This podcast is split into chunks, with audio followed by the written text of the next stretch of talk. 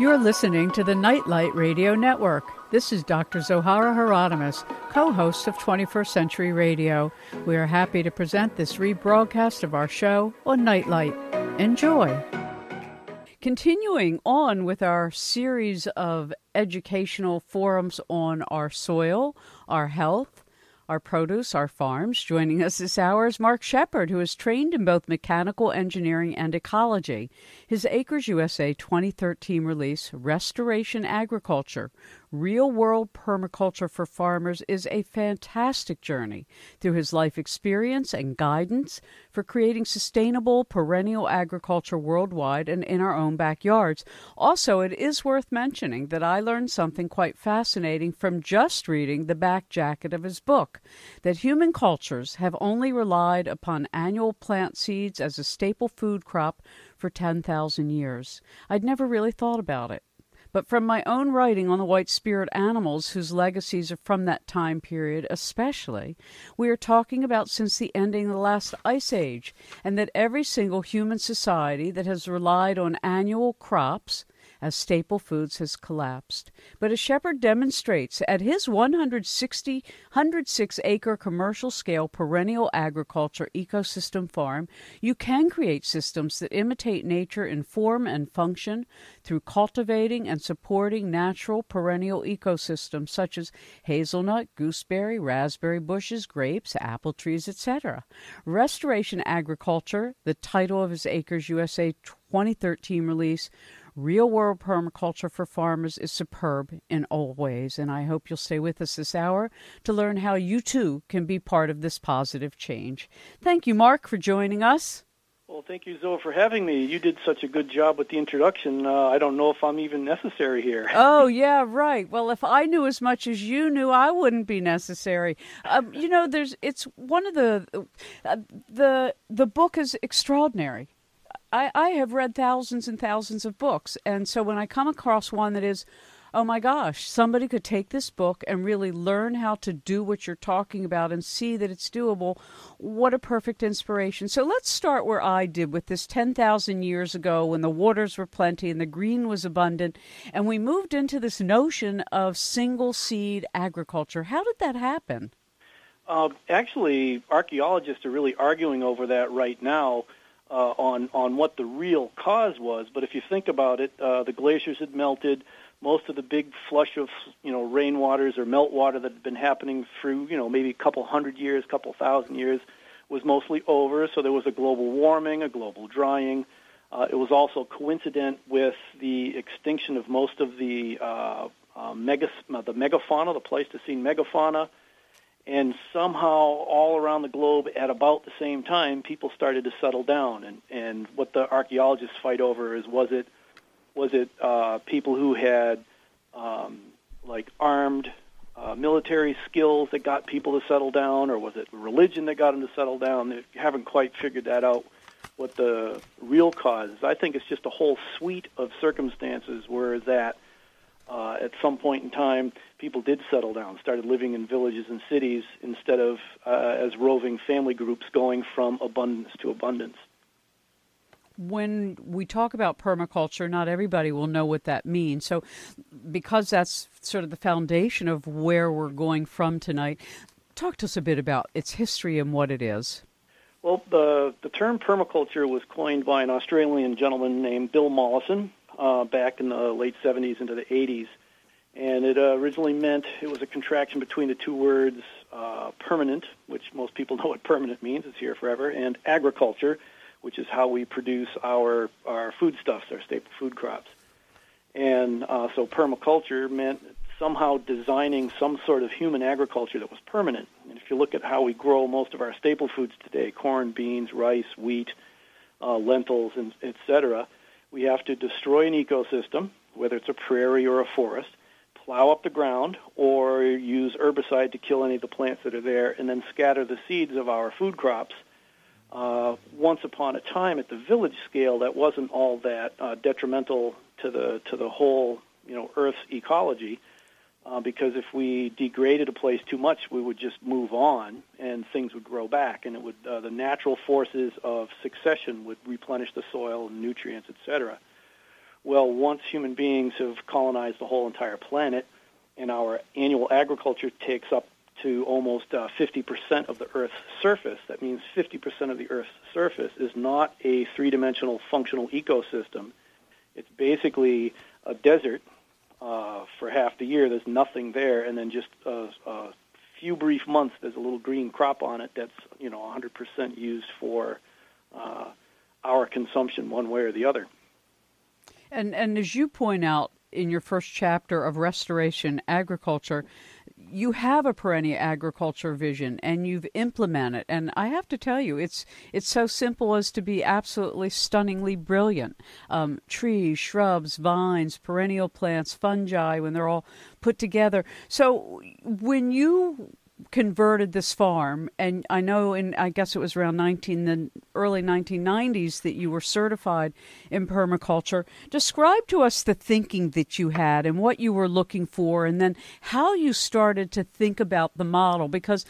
It made me think about my own backyard garden and how I'm really tired of this annual tear up. The, I am. I've done done this for almost twenty some years, twenty five years, and more recently, fairly larger scale. And just this year I said I'm not doing it next year. So now I'm thinking, oh yeah, I'm going to go plant berry bushes and grapes and whatnot. Talk to us about the vision and then how you got from A to Z. Well, kind of how how we got around to the farm scale side of things is I had taken a permaculture design course and had started teaching like individual segments at permaculture design courses. Was reading the literature and the buzz at the time was that, well, with permaculture, we'll grow all of our food in, all, in our front yards and we won't need farms anymore. Right. And that was always said as we sat down to a bowl of beans and rice or some other sort of, uh, you know, staple food uh, that was grown on an annual plant.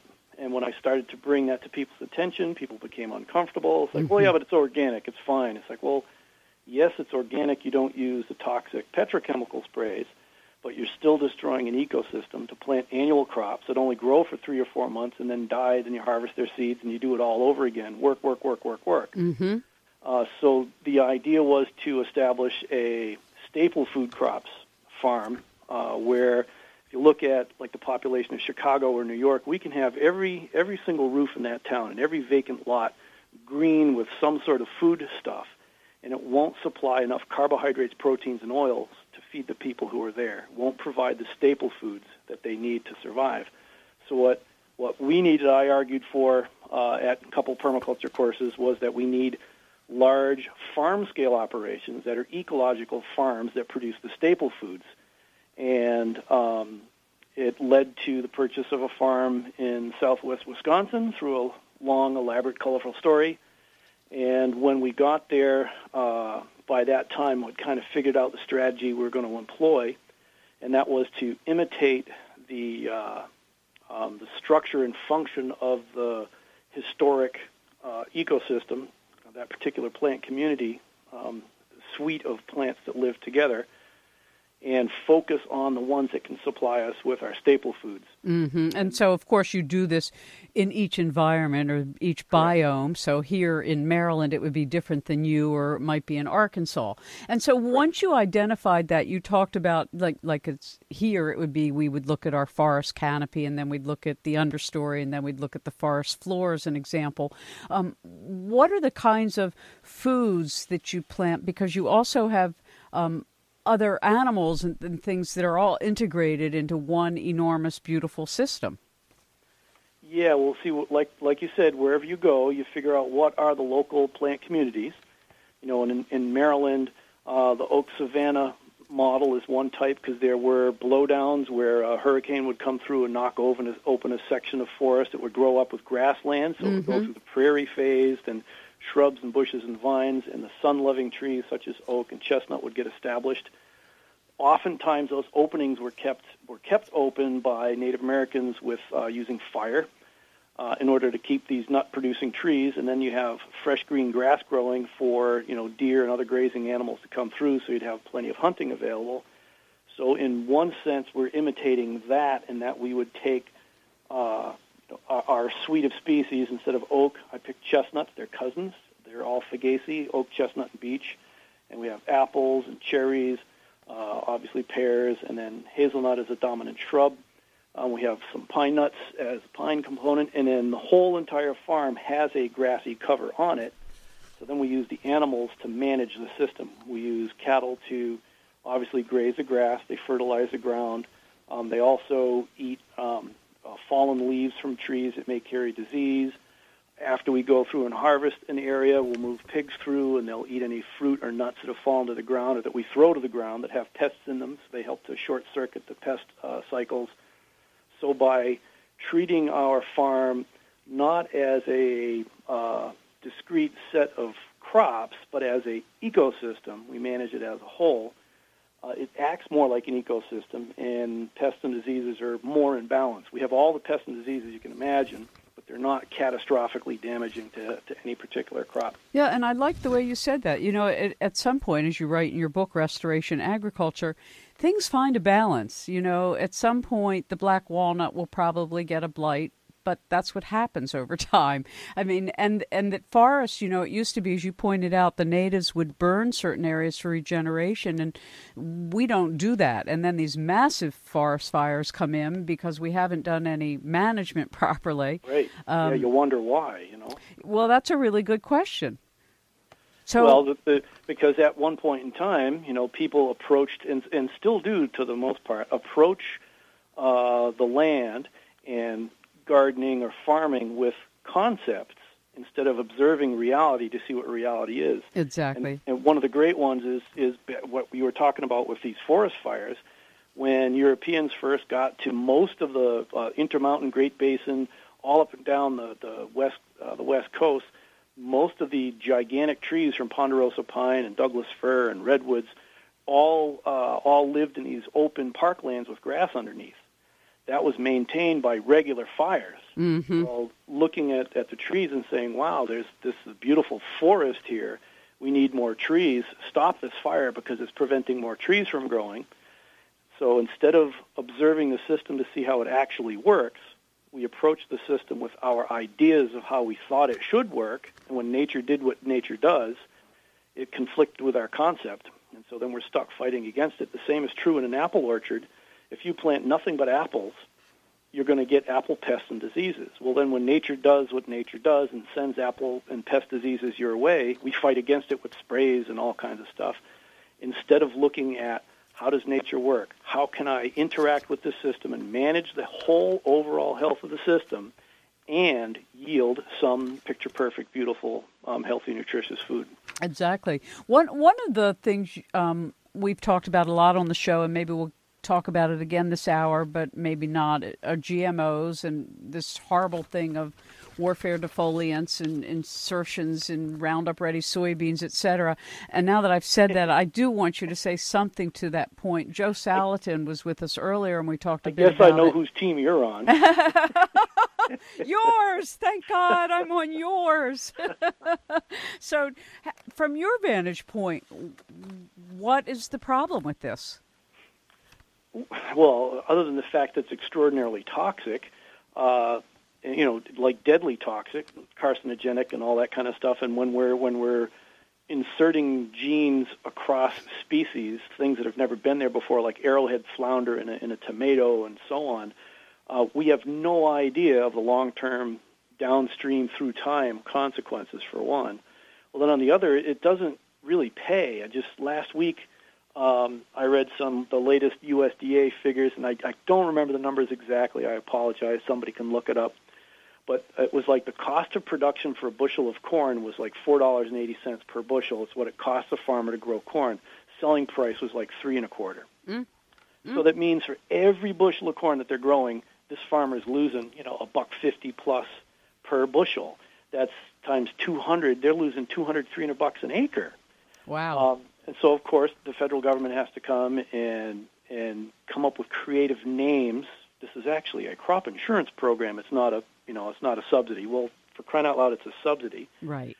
Um, it doesn't work economically on the ground. It doesn't work ecologically because we have to destroy a perennial ecosystem, and it doesn't work economically for the farmer. So why are we even doing it at all? Right.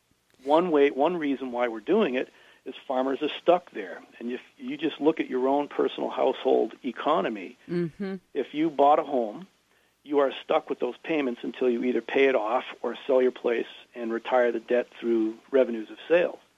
Well, if, if your house went down and you're underwater, you can't sell that at a profit and you still owe money. you you know, the farmer is in the same situation as a homeowner underwater is.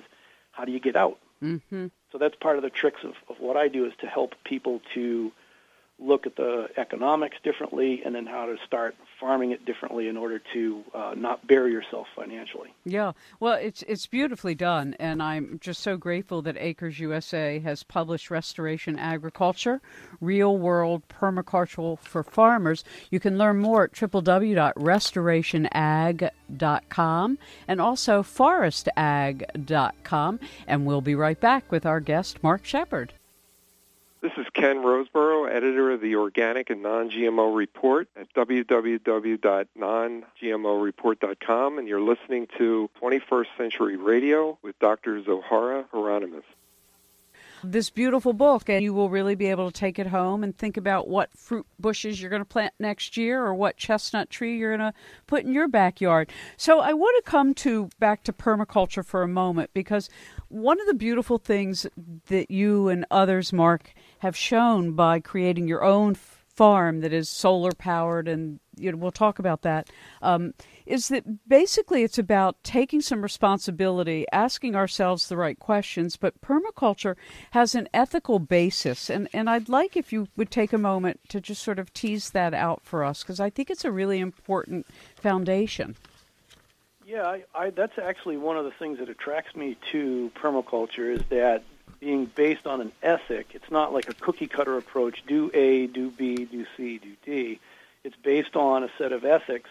And whenever you have a discussion about ethics, it's exactly that. It's a discussion. A whole bunch of us have to sit around and, and, and figure out what this, this common uh, core set of values are. And in permaculture, there's like the big three. One is earth care, is uh, as human beings, we have a responsibility to take care of this planet we don't take care of this planet, it's not going to take care of us, and, and we live that every single day. The second one is people care, is if we don't take care of people, you know, all of the people around us, they're going to get pretty ornery, and sometimes they can get violent, and that can cause problems within societies. The third one is one that uh, I think is the most fascinating within permaculture circles. Uh, the third one has to do with uh, some sort of equitable uh, distribution exchange, a method, a way that we can uh, somehow fairly distribute goods and services while on one hand rewarding those who actually have risked and taken initiative, and yet also on the other hand not uh, not um, cutting people out because of you know for whatever disadvantage that they may have had, taking care of everybody somehow and yet, one of the things that, that does not get talked about a lot in permaculture, I think, should, is that those who choose not to do anything and are actually true slackers, um, they should be disincentivized as well. So this third one, some people call it, you know, fair share. Uh, I like to say some sort of equitable distribution system for for mm-hmm. ecologically produced surplus. Mm-hmm. Yeah, and and and it's interesting because when you ask those questions, each individual has a role in it, and and so it's participatory even at the consumer level, which is what I like so much about the focus you and others, you know, have have brought to the discussion, and this notion of um, perennial landscaping makes so much sense as a um, sort of a nationwide agenda. When I hear people talk about planting trees, and I'm one of them, who talks about it and tries to do it. And I bought a lot of land just to save 40 acres of trees, basically, um, and, and an old growth forest that's contiguous for the deer, etc. Um, how would that work, and how do you envision it? If, if, because not everybody's going to have a farm, but there are things we could be doing in our cities and around the world that I think it was Corsica where you were that you show they have such a beautiful ecology.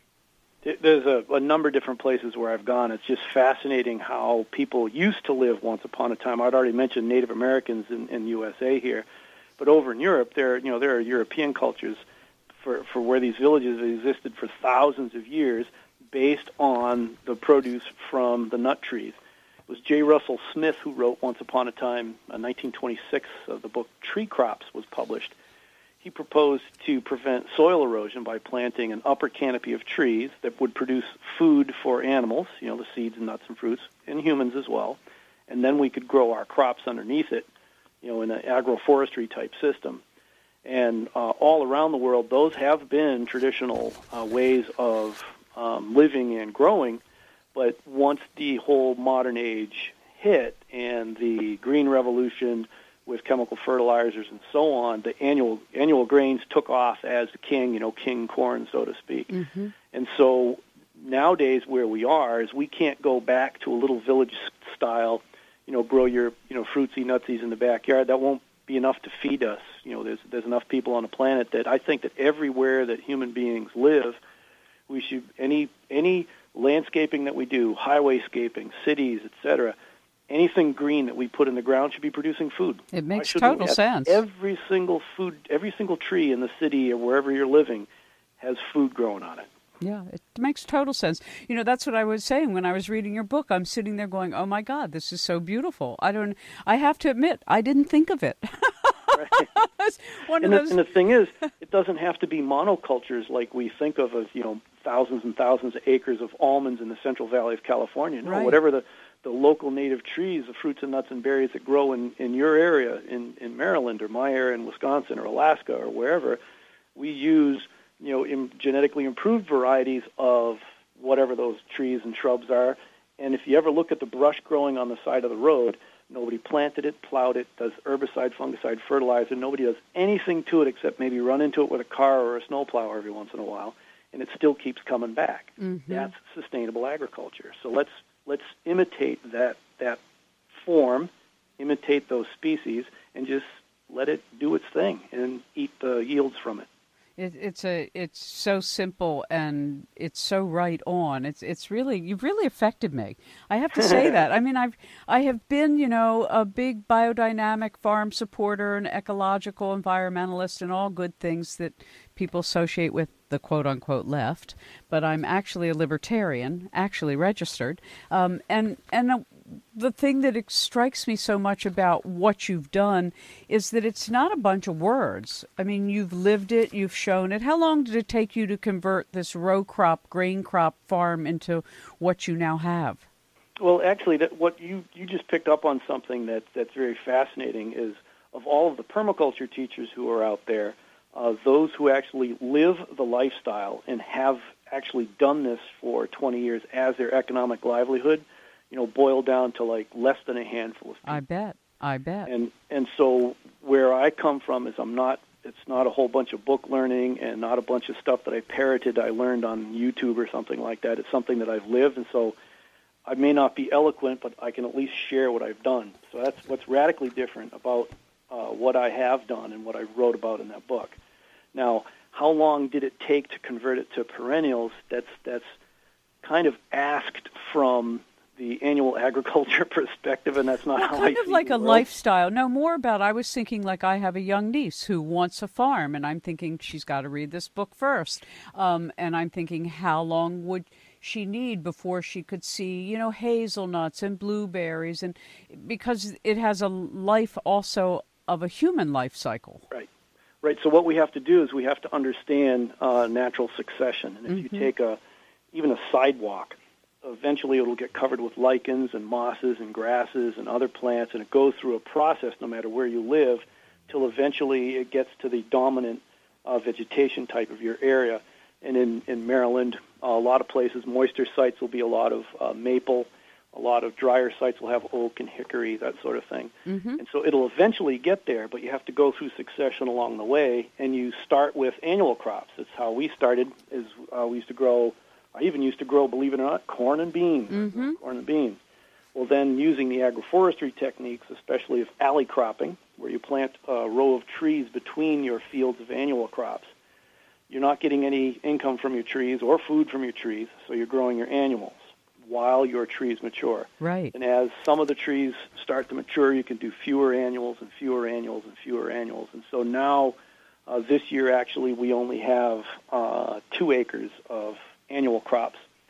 then I, I do have two acres of produce crop that's a perennial, and that's asparagus. Mm-hmm. The only reason why we have two acres of asparagus because that's all that one person can pick in the course of a day. Um, and so we started with alley cropping, and as time went on, we can we can do less and less and less of annuals in between. Well, there you've answered the question. It's a beautiful design, and um, and your farm is in tar- is run by solar and wind powered sources and equipment. I understand you have some patents of um, equipment that uses biofuels that aren't taken from the human food chain. Explain to us what that means.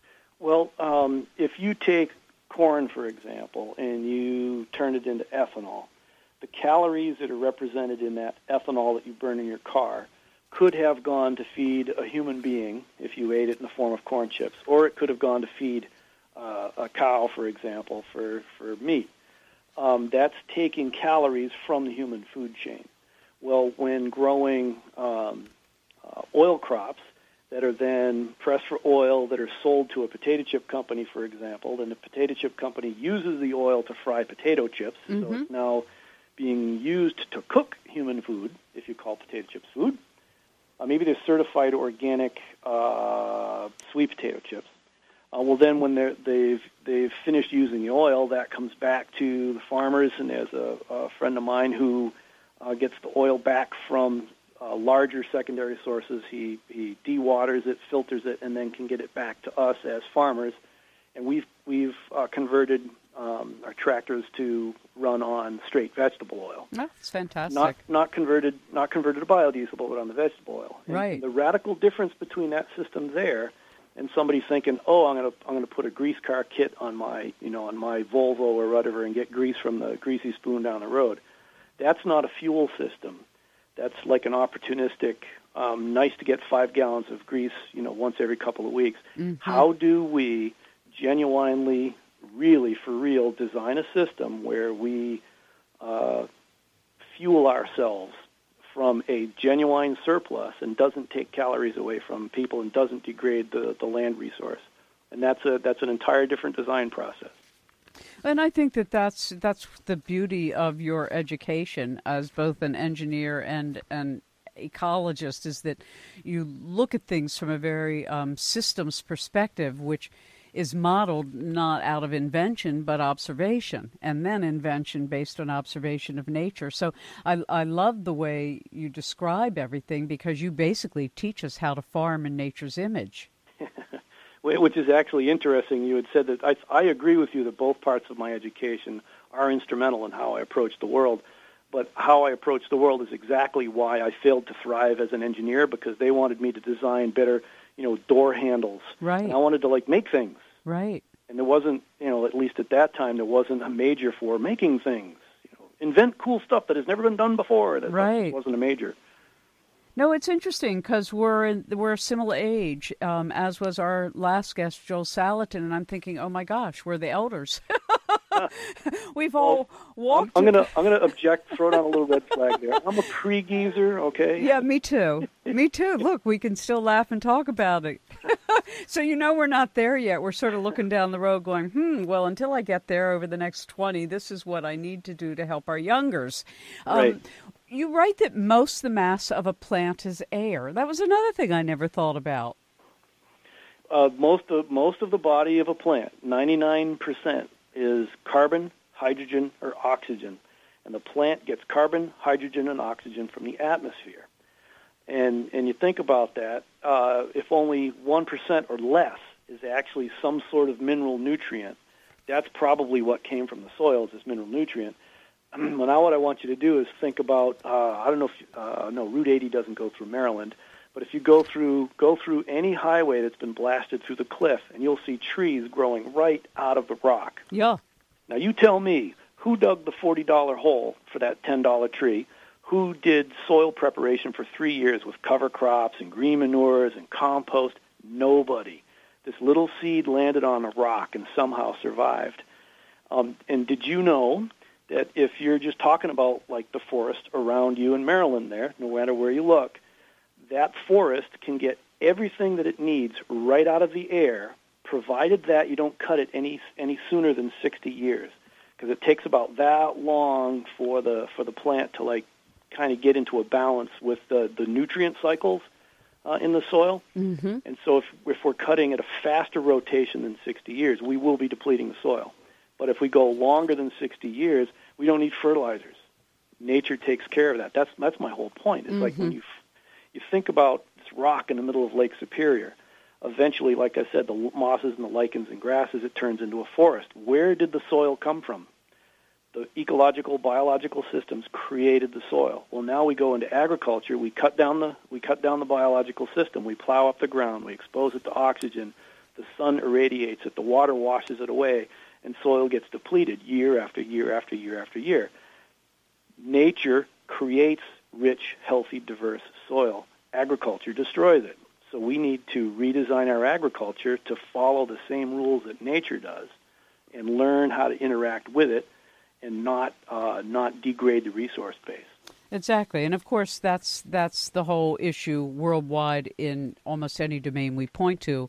Either we treat life with reverence in partnership, or we continue to treat it like an exploitable commodity that is endless, which it's not, and we can all see the devastation it's creating worldwide. One of the things you obviously talk about, and I've also done some programming on, we're going to take a break, but when we come back, I want to talk about the importance of bees and how everybody in the audience can really make a difference. If you're just joining us, our guest is Mark Shepard. His book, Restoration Agriculture Real World Permaculture for Farmers. If you, like me, have really wanted to be part of the positive transformation of our planet and our local environment, read this book. Uh, there are things you can do, which I'm going to be doing. I do have blueberry bushes and raspberry bushes, but now they're going where some of my other annual seed foods went instead because they got the best sun. So we're going to have a little experiment on Dogwood Farm, and I'll report in.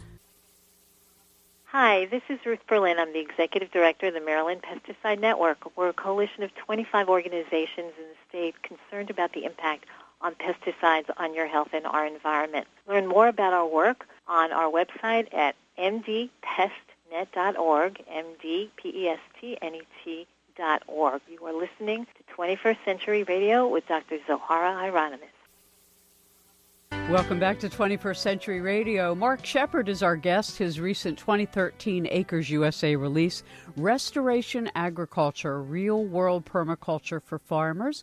Learn more at www.restorationag.com and www.forestag.com. So, Mark, as a founder of Restoration Agriculture International and your New Forest Farm, which is a 106 acre perennial agricultural savanna, I have read that it is considered by many to be one of the most ambitious sustainable agricultural projects in the United States. Um, and the vision is so, um, what's the right word? Simple. So how are like how do extension services and governments and counties when they hear this how wonderful this could be how do they react Uh, that's fascinating, and I think a lot of how how they react uh, depends on their own, you know, internal, you know, pre-programming through education and so on. mm-hmm. There are some people that just immediately, right off the bat, immediately, you know, hate and despise what's going on. It's totally wrong, misguided, et cetera, et cetera. And other people, you know, other people say, "Wow, it's a pretty cool idea." There's a whole spectrum, you know, in between as well. And so, what has happened is through time, as as people have seen that, hey, you know, this is actually working. Mm-hmm. Um, they look at it, and when they realize that so many of the other farmers that they work with, that their systems aren't working, you know, nowadays more than ever, uh, extension folks and educators are looking for systems that work, and nature actually works. And what's fascinating about nature is nature has never spent a penny on any input whatsoever, and it's created the rich and abundant, you know, ecosystems that we inhabited and our, you know, our ancestors inhabited. So why not imitate that. It's a rather affordable way to to uh, create abundance. Yeah, not no question about elevate what already works, right. um, and integrate ourselves into the model rather than trying to make everything fit to our will, which is certainly not up to the creator's brilliance. Um, bees, I want to come back to bees. I've spent a lot of time, um, you know, on this program with those who are really trying to solve the problem and make sure, like in Sweden, where they've planted bee highways of plants in all of their um, roadways that support the bee and butterfly migration, which I went, now that's a simple solution too, just like yours. It really is. You know, creating habitat connectivity, no matter what the creatures are, is really, really helpful.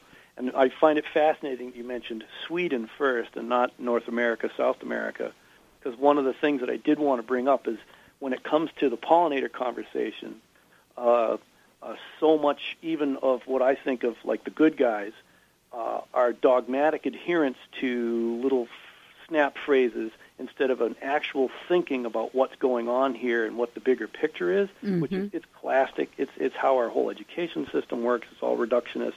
You know, what's the one true thing that'll make it work? Right, exactly. Here's a, here's a fascinating tidbit. Did you know that that um, there are no colony nesting bees that are native to the Western Hemisphere? Honeybees aren't native to the Western Hemisphere. They don't belong here. This whole North and South America did just fine without them for zillenia. No, I didn't know that. See, so you are my teacher. Totally, they're totally unnecessary. However, pollinators are. And there's a whole host of, of different insects that do the pollinating here, including types of bees. But the types of bees in the Western Hemisphere are not colony forming bees. Mm-hmm. They do onesie twosies, you know, here and there. They tunnel into holes in the wood or make holes in the mud and stuff like that. Uh, and they need habitat. So by eradicating a rich, diverse ecosystem to plant beans, for example, all of a sudden we have a, a crop that now requires pollinating insects. We have no habitat for pollinators, so we bring in the honeybees. Same thing with almonds. Um, if we have a rich, diverse, three-dimensional ecosystem, uh, we will have habitat for pollinators and not necessarily the honeybees. The honeybees uh, could disappear on my farm, and it wouldn't matter. That's so fascinating. No, I did not know that. Um, and that changes the conversation a lot because that whole industrialization of beehiving and the plastic combs and replacing their own honey with corn syrup, which certainly doesn't right. help them at all, um, is just another example where we have exploited um, a creature on Earth as a product and destroyed even its natural way of being and we've become dependent upon it. We've become dependent yeah. upon it for the foods that we get. So one little hiccup with the bees causes yeah. big troubles in our in our agriculture because our agriculture isn't modeled after this particular ecosystem. We took a European agriculture and imported it to the USA, and it, it's not in context. It's, this, this, it's so interesting uh, because in California and Texas, where they truck in all the bees, you know, into the fields because of these big swaths of hundreds of acres of monoculture of whatever it is. So, in terms of then other pollinators, um, and you mentioned some of them, and the things that they need in terms of biomass, what would be some of those things? If somebody's in the listening audience, like I planted a lot of hyssop because it attracted all kinds of butterflies and bees. And bees, I don't even know what they are, but they sure look different than things I've seen before. Yep. Um, what are some other things you can plant so that we can do that? That, that's basically the thing is is to always strive to have some sort of things flowering in your system, and you know the, the, the various different prairie and meadow flower mixes are a perfect way to start. Well, also if you think of uh, you mentioned that monocrop, let's say almonds, for example, in California. Well, almonds are a prunus. They're you know one particular genus of tree. They're mm-hmm. related to cherries and peaches, etc. If you look at right where you guys are in Maryland, starting as soon as the leaves come out, there's going to be uh, different trees that flower different months. Uh, easily halfway through the season, we have flowering trees in Wisconsin, anyways, all the way up until sometimes Fourth of July, a different sequence of flowering trees. And so, by having a diversity of woody crops in our mm-hmm. system, we'll always have those there for the tree pollen and nectar. Well, then also for nesting sites, cracks in bark and uh, holes that woodpeckers uh, knock into trees are also nest sites for certain for certain wild pollinators, and and just uh, getting away from the monocrop uh, mindset um, at least to a certain extent, and let's take those almonds. What if we all of a sudden, instead of having 100% almonds, what if we say 20% almonds, you know, 20% chestnut, 20% this, 20% that, and have a mix of trees?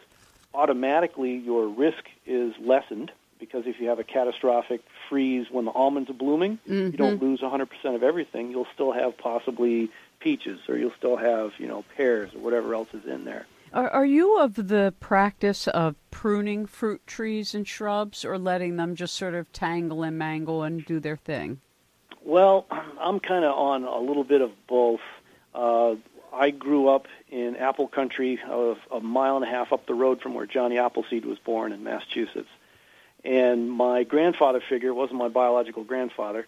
He was once upon a time a cider um, uh, apple orchardist, and what cider was back when he got started was an alcoholic beverage. Mm-hmm. And and what they did was a minimal pruning. And he told me that you want to remove enough branches so that a, a blue jay can fly through and not hit its wings, but you don't want to remove so much that you could throw a cat through and it would it would miss.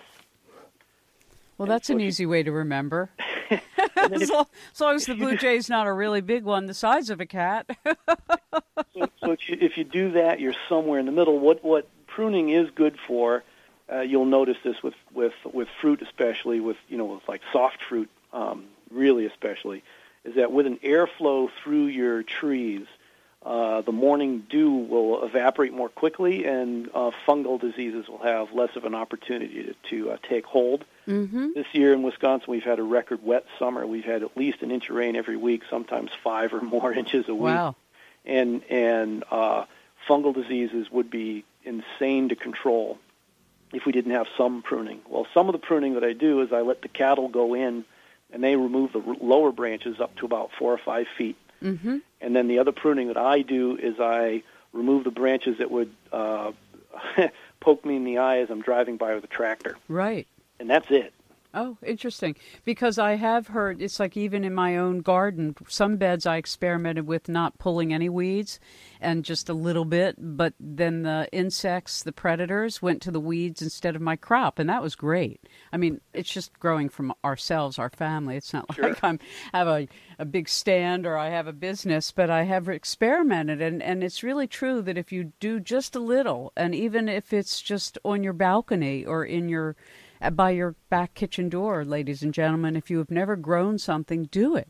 Even if it's going to the store and buying a store bought tomato, put it in a container and grow it and grow your own tomatoes, and you will find a different kind of reverence and um, joyous appreciation for what we have, but also maybe perhaps a deeper concern for what we're losing. So we have just a few minutes left, Mark, and there's so many things you're so versed in we haven't touched on give us your big picture of where we're going um, and the things that concern you that perhaps all of us can make a difference about. Well, the, the big picture of where we're going, and it actually is happening and, increasing uh, in speed planet wide. Where we're going is we are uh, making a small change from uh, an annual crops, destroy an ecosystem to plant a few hard seeds for our sustenance, to a more perennialized integrated uh, ecosystem type farming, more ecological farming.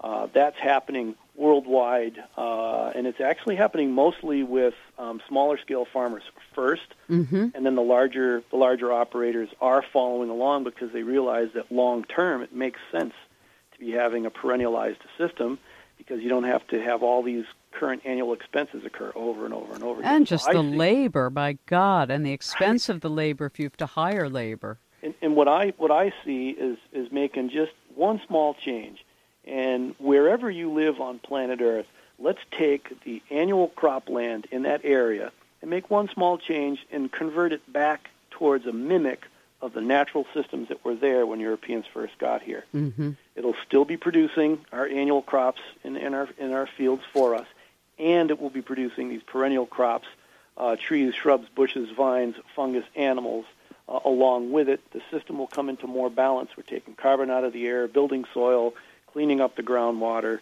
Uh, one small change. Let's turn our annual crop fields gradually back into a mimic of the ecosystems that they were. That's beautifully stated. Now, if it should be so easy for it to happen, may it? You know, you never know. And I think that's the beautiful thing. And I want to thank Acres USA for publishing your book because I've read a lot of books, as I said, and I've been on this beat a very long time, and there is nothing, truly nothing like your book in the market. Yay, good. no, it's it's very true. You know, it's it's one thing to have knowledge from studying or going to people's farms and learning. Like I'm an interviewer, so I've learned a great deal in so many fields. But when you listen to somebody who has lived what they've written about, it's a totally different kind of um, teaching. Good. I'm glad you noticed that. And one of the things that I find fascinating, back to the big picture, if if one family can do this yeah. in 15 years, uh, that means that if every one family does this in 15 years, we can completely revegetate the planet in 15 years at a profit. Mm-hmm. And that's a true story. And well, it's, it's all just... of us to start thinking about how do we do that. And now let's let's let's get to work. Well, I want to thank you again and encourage our audience to follow up with you, firstly, by buying a copy of your wonderful book, Restoration Agriculture Real World Permaculture for Farmers. It's an Acres USA 2013 release. Online, www.restorationag.com and www.forestag.com.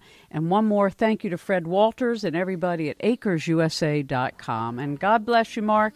May your garden and your farm flourish. 21st Century Radio is produced by Hieronimus and Company. Our executive producer and research assistant is Laura Kortner. Our engineer is Noah Dankner. I'm Dr. Zohar Hieronimus, and we hope you enjoyed the show.